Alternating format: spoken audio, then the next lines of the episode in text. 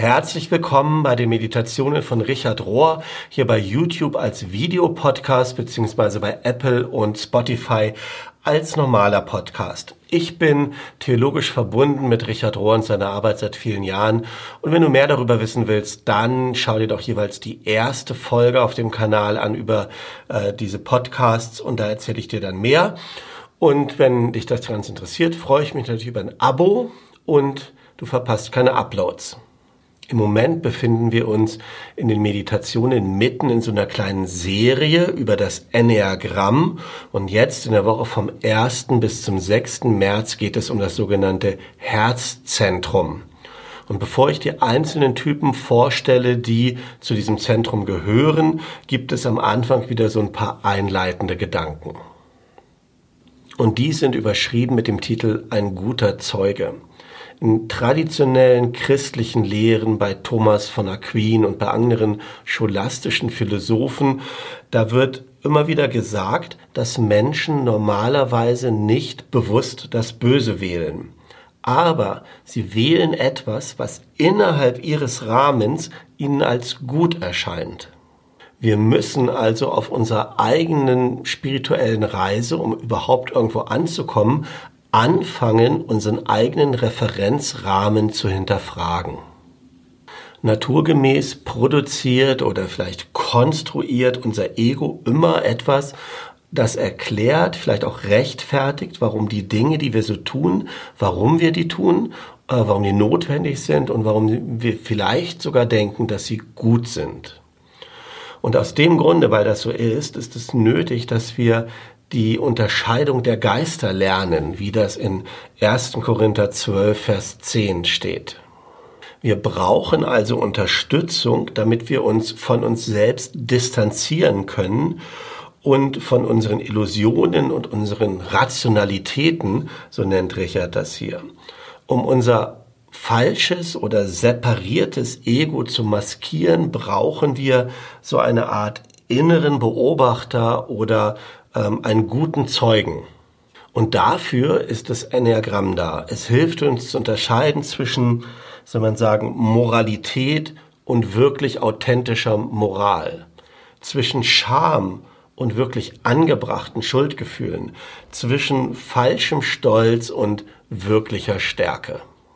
Manchmal scheinen wir so auf Leute zu treffen, die irgendwie frei von sich selbst sind. Sie können ausdrücken, was sie bewegt, und dann treten sie gleichzeitig einen Schritt zurück. Sie spielen eine aktive Rolle in den Dingen und gleichzeitig tun sie nicht so, als ob sie einen Stand auf dem Wahrheitsmarkt hätten. Ohne diese Art von innerer Arbeit nach vorne zu gehen, einen Schritt nach vorne zu tun und gleichzeitig sich zurückzunehmen, einen Schritt zurückzugehen, ohne das kann Gemeinschaft nicht wirklich gut funktionieren. Und das zu lernen ist harte Arbeit. Und Richard sagt, ich erwarte das auch gar nicht so sehr von Politikern, aber von Leuten, die Gott kennen, erwarte ich das. Es ist die Arbeit von Loslassen, von sich selbst leer machen, von Fasten an Rechthaberei. Und all dies sind die Disziplinen von allen großen Religionen. Und all das ist das, was uns letzten Endes bewusst werden lässt. Die ersten großen Enneagramm-Lehrer, wie zum Beispiel Gurdjieff und andere, die haben das Enneagramm auch gar nicht so sehr als Persönlichkeitstypologie gesehen, sondern als ein dynamisches System. Gurdjieff zum Beispiel hat das Enneagramm durch eine Reihe von heiligen Tänzen gelehrt und er hat erklärt, wir sollten das Ganze als lebendiges System sehen und nicht so sehr als statisch. Wenn nämlich das Enneagramm so als statische Persönlichkeitstypologie benutzt wird, wie das heutzutage meistens populär ist, dann führt das in diese klassische Ego-Falle. Ich will mehr über meinen Typ lernen. Ich will etwas Interessantes, Neues über mich lernen. Also, es lässt die Leute nur auf sich selbst blicken, sich mit ihrer eigenen Nummer identifizieren und dann bei der reinen Selbstbeobachtung bleiben. Fortgeschrittene Enneagrammstudenten lernen dann schnell oder entwickeln schnell die Fähigkeit zu sehen, dass sie gerade nicht ihre Nummer sind Und Richard sagt, das Enneagramm hilft uns zu erkennen, dass wir nicht unsere Persönlichkeiten sind. Wir müssen nicht aus unseren individuellen Mustern heraus agieren, sondern wir können das ganz einfach loslassen und sagen, das bin nicht ich. So viel zu den einleitenden Worten und jetzt kommt noch was ganz speziell über das Herzzentrum. Russ Hudson, dieser Enneagrammlehrer, der mit Richard zusammenarbeitet und wir letzte Woche schon kennengelernt haben, der beschreibt das Herzzentrum so. Während das Körperzentrum sagt, ich bin, ich bin da, ich existiere und uns auf die Art und Weise klar macht, dass wir überhaupt da sind, führt das Herzzentrum uns dahin zu schmecken, wie wir da sind. Es geht um die Qualität unseres Bewusstseins, um unsere Achtsamkeit. Das Herz ist der Kenner oder die Kennerin der Wahrheit. Wenn es einen wahren Moment gibt, wenn dir jemand wirklich authentisch und real gegenüber ist, bei dir ist, dann weißt du das mit deinem Herzen. Also in Berührung mit unserem eigenen Herz zu sein, erzählt uns etwas über die Qualität unserer Existenz. Das Herz ist auch der Platz, wo du weißt, wer du wirklich bist. Weil zu wissen, wer du wirklich bist, ist keine Sache von Worten, es ist auch keine Sache von Konzept, aber es gibt ein Gespür dafür und das ist in unserem Herz. Im Enneagramm umfasst das Herzzentrum die Typen 2, 3 und 4 und alle die haben einen Fokus nach Aufmerksamkeit. Das Herzzentrum redet ungefähr so. Sieh mich bitte so, wie ich gesehen werden will. Sieh mich bitte so, wie mein Bedürfnis ist, dass ich mich selber sehe. Psychologisch gesprochen ist es so, zwei, drei und vier suchen nach Spiegelung, suchen danach erkannt zu werden und suchen danach bestätigt zu werden. Und wenn sie diese Aufmerksamkeit, diese Wertschätzung nicht bekommen oder es auf eine falsche Art bekommen, dann führt das zu einer entgegengesetzten Reaktion. Das ist dann nicht Ärger, was sie haben, sondern es ist so eine Scham oder Beschämung oder Verletzung. Und dieses tiefe Gefühl von Scham, nicht passend zu sein, mangelhaft zu sein oder leer zu sein, ich bin nicht gut genug und ich werde es niemals sein, all das frisst an unserem Ego und das geht grundsätzlich, glaube ich, jedem Menschen so und die Frage ist, wie können wir damit umgehen? Und das Enneagramm bietet uns sozusagen drei Möglichkeiten, nämlich die drei Typen Nummer zwei, Nummer drei und Nummer vier an, wie wir mit diesem Gefühl von Scham, nicht passend sein und inneren Verletzungen umgehen können. Also gucken wir uns die Typen mal einzeln an. Typ zwei das Bedürfnis, gebraucht zu werden. Die heilige Idee ist der heilige Wille oder die heilige Freiheit, ist noch ein bisschen abstrakt vielleicht. Die Gabe ist Demut und die Falle ist der Stolz. Zweier stellen die vielen Gaben, die sie haben, in den Dienst von anderen und deren Bedürfnisse. Sie sorgen für die Gesundheit von anderen. Sie nähren sie. Sie kümmern sich um ihre Erziehung und ihr Wohlergehen. Zweier können großzügig teilen und sie geben wortwörtlich ihr letztes Hemd für jemanden her. Sie stehen bei Freunden und bei Familien, wenn diese Leid oder Schmerz oder Konflikt durchzustehen haben. Sie stehen immer mit den anderen. Zweier haben früh gelernt, dass sie sich nützlich machen für andere, um bemerkt und geliebt zu werden. Wie wir alle haben Zweier ein Bedürfnis, geliebt zu werden, aber sie haben gleichzeitig ein gesteigertes oder übersteigertes Bedürfnis nach Bestätigung von außen. Zweier können sich wirklich fröhlich aufopfern und allen anderen, wirklich allen anderen Leuten zu helfen. Und sie machen das manchmal sogar auch ungefragt. Aber wenn ihre übergroße Fürsorge in Anführungsstrichen eine Last wird und andere dann auf Distanz zu ihnen gehen und ihre Liebe nicht erwidern, dann fühlt die Zwei sich betrogen und ausgenutzt. Also die große und andauernde Versuchung der Zwei ist es, anderen zu helfen andere Bedürfnisse zu erfüllen und ihre eigenen Bedürfnisse zu vernachlässigen. Und wenn unreife Zweier verletzt sind, dann können sie ganz plötzlich aufhören, süß und nett zu sein, und dann schlagen sie um sich. Und in solchen Momenten sind sie fähig, ziemlich ungerecht und hart zu sein zu den Leuten, von denen sie eigentlich hervorgegeben haben, dass sie sie lieben würden. Und das ist die Schattenseite von zwei, die aber nicht leicht und nicht auf den ersten Blick zu erkennen ist.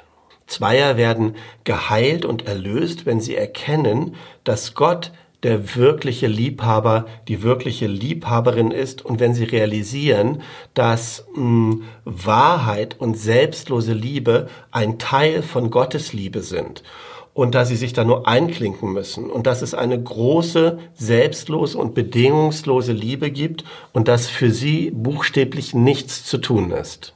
Soweit zur 2. Typ 3. Das Bedürfnis, erfolgreich zu sein.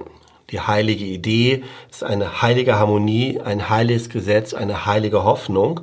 Und die Gabe, die sie entwickeln können, lautet Wahrhaftigkeit oder Authentizität. Und die Falle ist Betrug oder Täuschung.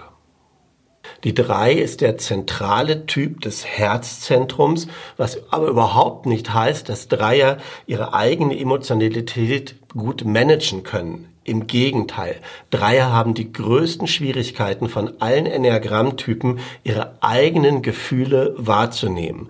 Aber zur gleichen Zeit sind sie wirklich gut darin. Sie sind wirklich Meister, die Gefühle von anderen Menschen wahrzunehmen. Dreier ziehen ihre Lebensenergie aus Erfolg. Sie sind Showleute, sie sind Gewinner, Karrieristen und sie sind Statussucher. Sie fühlen sich wohler in ihrer jeweiligen Rolle, die sie spielen, als in ihrem wahren Selbst, was sie oft gar nicht oder nur schwer erkennen können.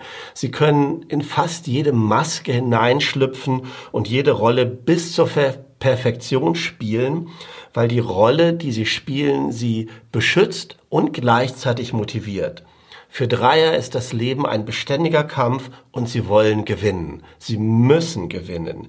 Die meisten Dreier erscheinen daher optimistisch, jugendlich, intelligent, dynamisch und produktiv. Richard erzählt, ein guter Freund von mir, der eine Drei ist, hat den Spitznamen Mr. Perfect. Alles, was er macht, scheint erfolgreich. Und dieser Freund sagt von sich selber, wenn ich in einen Raum gehe und da sind viele Leute in diesem Raum, dann weiß ich in Sekundenbruchteilen, wie ich mich verhalten muss, wie ich auftreten muss, wie ich reden muss, damit jeder mich sofort akzeptiert und mag.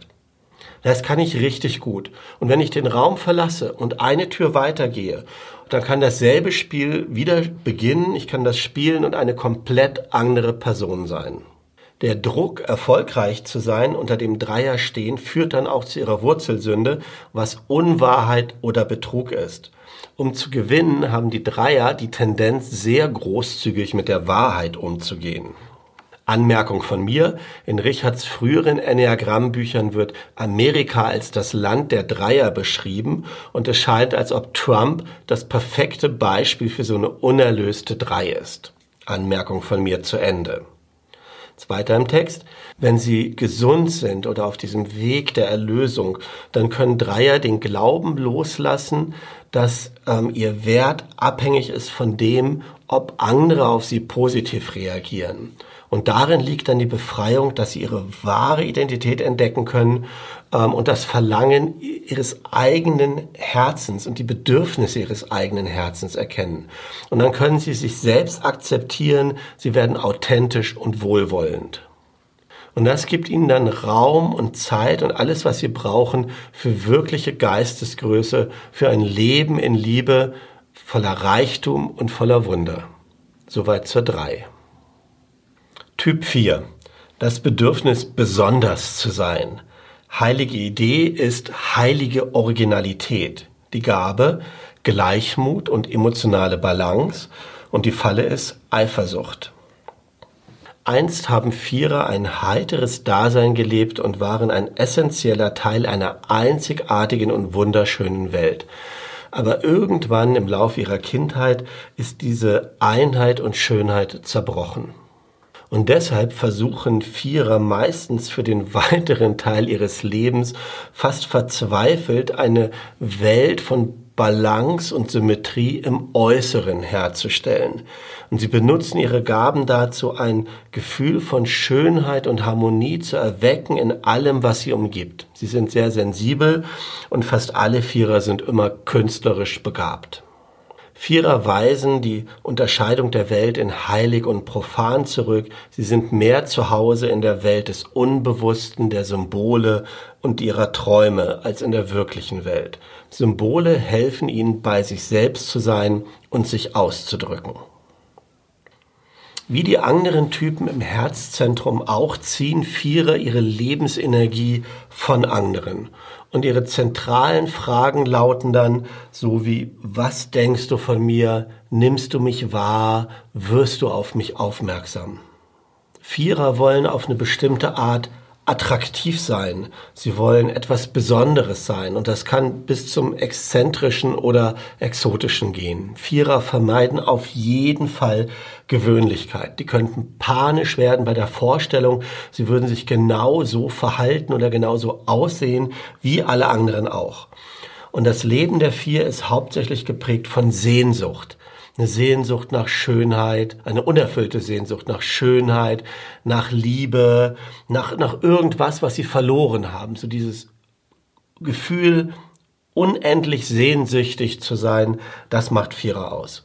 Und ihre Falle oder Wurzelsünde ist die Eifersucht. Sie sehen sofort, wenn andere mehr Stil haben, wenn sie mehr Talent haben, wenn sie originellere Ideen haben sie vergleichen sich ständig mit anderen und sind da auf eine Art hochsensibel. Wiederum besteht ihre Gabe darin, dass Vierer besser als die meisten anderen Typen in der Lage sind, andere zu verstehen und zu begleiten in äh, psychischen Notlagen und so in den dunklen Zeiten. Sie erschrecken nicht so leicht bei, wenn die Lage kompliziert wird, bei Schwierigkeiten, bei dunklen Gefühlen, bei Sünde, weil sie das bei sich selber ja die ganze Zeit das Gefühl haben, dass das so ist. Deshalb ist das, überrascht sie das nicht so sehr und darin liegt ihre Gabe. In den Prozess der Heilung, der Transformation kommen Vierer dann, wenn sie ihr ganz spezielles eigenes Selbstbild loslassen, wenn sie ihr Image loslassen, dass sie nicht außergewöhnlicher und nicht begabter sind als andere. Das ist was aufgeben, aber dann realisieren sie auch, dass auch nichts falsch ist mit ihnen, dass sie genauso gut sind wie alle anderen auch. Sie sind dann vollkommen in der Lage, auf sich selbst zu schauen, für sich selbst zu sorgen, ihr eigenes Leben zu kreieren, ohne von den anderen abhängig zu sein. Und an diesem Punkt hat die Vier auch nicht mehr das Bedürfnis, speziell, anders oder einzigartig zu sein, sondern sie können anerkennen, dass das Universum sie ganz individuell geschaffen hat, dass es sowas nicht nochmal gibt ähm, und dass sie in all dem aber Teil von allem anderen sind und nicht isoliert. Das waren die drei Herztypen des Enneagramms. Am Ende der Meditation gibt es ja normalerweise immer eine praktische Übung. Die ist diese Woche aber dieselbe wie die letzte, einfach eine Wiederholung davon, sodass ich das gleich nochmal ein bisschen verkürzt nachgebe. Die Ausführungen davor sind aber anders und sie sind ganz interessant und sie kommen wieder von Dr. Jerome Lubbe, diesem Neurotheologen nenne ich das mal. Welche Nummer bist du? Das ist so die häufigste Frage im Zusammenhang mit dem Enneagramm. Aber in dem gehirnbasierten Modell, das Lubbe vorstellt, sagt er, lernen wir uns selbst als alle neun Nummern gleichzeitig zu sehen und unsere Fähigkeiten in jedem einzelnen Typen zu erkennen. Und wir sagen dann zum Beispiel nicht mehr, ich bin eine Eins, sondern ich habe ziemlich starke Fähigkeiten oder ziemlich viele Fähigkeiten in Eins. Und dann vielleicht aber auch, meine Siebener Natur ist auch ziemlich stark ausgeprägt, da habe ich auch Fähigkeiten. Und wenn du das so sehen kannst, dann kannst du anfangen, dir alle Typen anzugucken, sie alle zu untersuchen und herauszufinden, was du von jedem Typen hast, wo deine Stärken und deine Schwächen in Bezug auf jeden von diesen Enneagrammtypen oder Nummern liegen. Fähigkeiten oder Effizienz, im Englischen steht da Efficiency, meint dann in die jeweiligen Typen, wie schnell du dich in, der, in die Natur der jeweiligen Typen einklingen kannst, wie leicht es dir fällt, quasi das Wesen von dieser Nummer oder von diesem Typen ähm, auszuleben. Und es gibt dann Nummern oder Typen, deren Fähigkeiten du dich oft und schnell, ich sag mal, einklinken kannst. Und das Ganze ist dann aber nicht mehr eine Frage von Persönlichkeitszuschreibung, ich bin dieser Typ, sondern von Verhalten und von Gewohnheit. Vor diesem Hintergrund hier also nochmal diese Übung von letzter Woche. Wenn ich gleich den Gong geschlagen habe, dann lass jeden von diesen Sätzen, die ich da sage, in dich einsinken und schau, wo du Resonanz verspürst. Also wo es dich hinzieht oder vielleicht auch, wo du Widerstand oder Leere verspürst. Und das können beides Indikatoren sein, ähm, wo, welcher Typ dich besonders anspringt. Also wo du starke Fähigkeiten hast oder eben auch umgekehrt, wo dein Entwicklungspotenzial liegt. Und beidem lohnt es sich nachzugehen.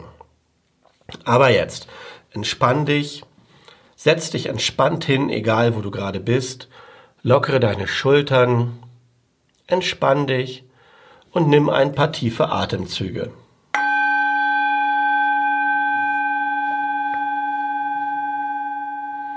Acht. Ich liebe Autonomie. Neun. Ich liebe Gelassenheit. Eins. Ich liebe Gerechtigkeit. Zwei. Ich liebe Anerkennung. Drei. Ich liebe Authentizität. Vier. Ich liebe Kreativität. Fünf. Ich liebe Klarheit. Sechs. Ich liebe Sicherheit.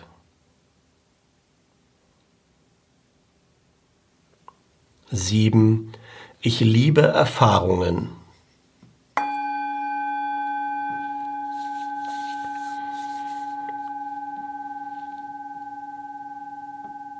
So, Companiero, das war's für heute. Ich hoffe, es ist mir gelungen, diesmal etwas ruhiger und gelassener zu sprechen und dass du dem besser folgen kannst. Und es ist auch meine Hoffnung, dass dir all das hilft auf deinem spirituellen Weg und ich würde mich freuen, wenn wir uns beim nächsten Upload wiedersehen. Und bis dahin, bis wir uns hier wieder sehen oder wieder hören, bis dahin wünsche ich dir den Segen Gottes. Unter welchem Namen und in welcher Gestalt er oder sie auch immer dir begegnen mögen. Mach's gut.